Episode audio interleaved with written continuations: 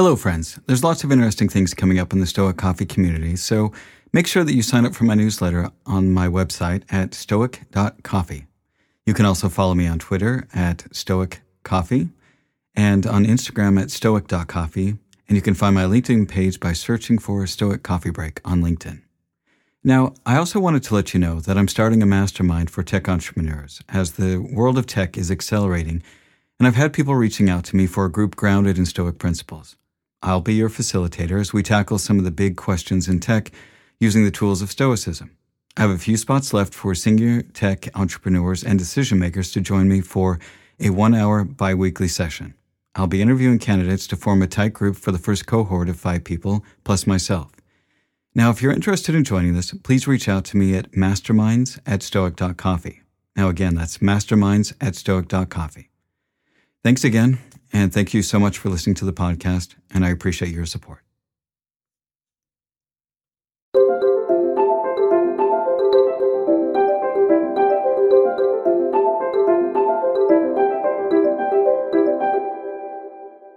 Hello, friends, and welcome to the Stoic Coffee Break. I'm Eric Cloward. The Stoic Coffee Break is a weekly podcast where I discuss Stoic philosophy and share some ways that you might be able to apply these ideas and principles in your own life and help you become a better human. Today's episode is Circumstances Don't Make the Man. And before I get into that episode, I just want to take a moment here and let you know that the reason why I'm releasing this on a Thursday rather than a Monday, which is my usual routine, the folks at Anchor.fm contacted a, uh, me a, a, week ago, and they're releasing a new feature today that allows you to donate to the podcast that you like and to help the content creators so that they can create more and more podcasts. So if you like this podcast and you would like to donate some to it, which I would really appreciate, head on over to anchor.fm and there you'll be able to find a way to on their website and I think they're also releasing in their app today that allows you to pledge some money to the podcast that you like to listen to. Your pledges help us to buy new equipment, to hire editors to do this, to spend more time being able to create this content that you appreciate. Um, another option is you can also go to my page, stoic.coffee, and there you'll find a link to my Patreon page, which is also at patreon.com slash stoiccoffee. And there you'll be able to donate as well and become a Patreon and support this podcast. And doing so makes it so that I'm able to, again, get the equipment that I need, hire the editors that I need, and put more time into this podcast, which I hope you enjoy. Thanks again for all your support.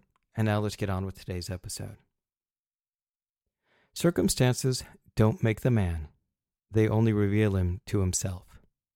Epictetus. Now, when I first read this, I, I kind of had to stop and think about that for a little bit because for me, I always had this idea that circumstances are the things that make your character, that when you run into a challenge, that it makes you stronger. But when I really sat down and thought about this, I remember that the Stoics talk about the fact that circumstances are neutral, that circumstances don't make the man. So, what does it mean by they only reveal him to himself? Well, when I thought about it, what it means is that because circumstances are neutral, they aren't good or bad unless we label it so. That it's our thinking about the situation that makes it a problem or an opportunity. So, when we run into a circumstance, what it does is it makes it more clear about who we are. It shows us our weaknesses, it shows us our shortcomings. And we can look at that as a problem, or we can look at that as an opportunity.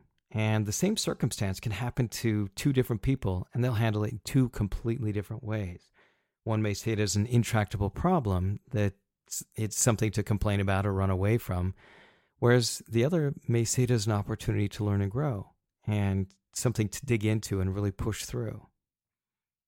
Now, challenges are really hard to prepare for because we get comfortable. And when things are going well, we kind of have this in our head that things are going to continue to go well. And we like it when things are easy.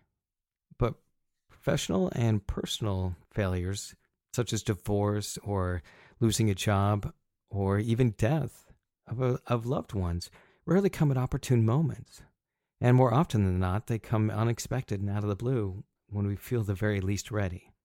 The author Elizabeth Day wrote a great article about failure in this month's Guardian, and I'll put a link to that on the post on uh, stoic.coffee.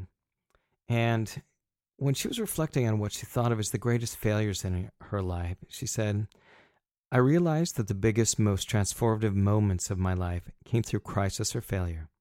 They came when I least expected them, when I felt ill equipped to deal with the fallout, and yet each time I had survived.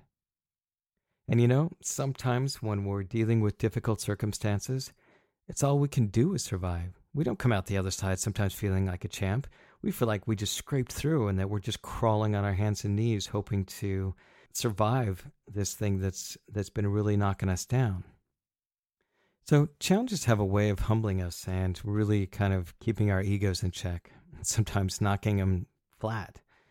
And our view of who we thought we were can completely change when we face up to these challenges. Challenges have a way of humbling us and really knocking down our egos. And that person that we thought we were, that we were holding on to so tightly, our, our identity is oftentimes threatened when we run into these difficult challenges. And these challenges can change us into a totally new person. And Elizabeth Day t- talks about this as well. She says, Life crises have a way of doing that. They strip you of your old certainties and throw you into chaos and the only way to survive is surrender to the process. And when you emerge blinking into the light, you have to rebuild what you thought you knew about yourself. And that to me is just really, really so amazingly profound. I mean, if we link our identity too strongly to our jobs and suddenly we find ourselves unemployed, the blow to our self image can be absolutely devastating. I mean, we can give our heart and soul to some relationship and only to have it end bitterly and end up feeling jaded and bitter. We can work for years on some kind of creative endeavor only to meet lots of rejection after rejection and then start to question whether it was really worth our time and energy and whether we should even have tried to create these things in the first place. But when we think about it, it's that it's these transitions, these difficult challenges that we face that allow us to let go of that old version of us and start to become who we're meant to be. And I think that's what Epictetus meant when he said they only reveal him to himself, that these challenges help us see who we really are and they strip away those things that we thought we were. And it's not easy to shift our mindset to view challenges as opportunities. I mean, it takes a lot of practice to change that instinctual reaction to look at something and and feel that fear. I mean, it can be difficult to sit with those uncomfortable emotions, to sit with that fear and that doubt that all of our thinking brings up. And this is where learning how to view a challenge differently can really, really help us. When we change our thinking and when we're able to look at something and look at it in a way uh, and ask the question, how is this helping us? How are we able to learn from this rather than looking at it as something that we fear? And maybe this thing that we're dealing with gives us an opportunity to learn a new skill. Maybe it's giving us an opportunity to grow stronger in an area that we shied away from before. Maybe it's an opportunity to start something new. I mean, how many startups happen because somebody ran into a challenge and looking around, they either didn't find a solution or didn't like the ones that they found. So they created their own. Have you ever been on the beach and picked up a smooth stone? And have you ever thought about how it got so smooth? A stone in your hand started off as just a chunk of stone with sharp edges and rough patches all over it. And as the waves wash the stones up on the shore, they bang against other stones and they rub up against sand and they smash into some stone walls up on the shore. And as it comes into contact with these, those sharp edges become much more rounded and the rough patches begin to be a lot more smoothed out. And I think life is a lot that way, that we're going to be banged up a bit. We're going to hit these hard things. And those things are going to be the things that smooth us out and to kind of finish off those rough patches. They're going to put that polish on us.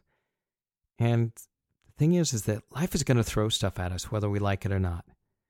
And we can learn to marvel at these changes and embrace those hard things that help us to grow into something new, even though it's really scary sometimes. And when we learn to let go of holding on to who we are and be excited for who we're becoming, then we can learn, as the Stoics ask us, to love our fate. And that's the Stoic Coffee Break for today. Thanks for listening.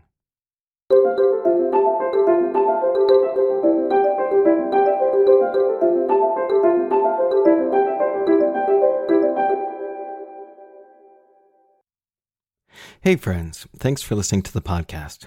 If you like what you hear, please head on over to my website, www.stoic.coffee.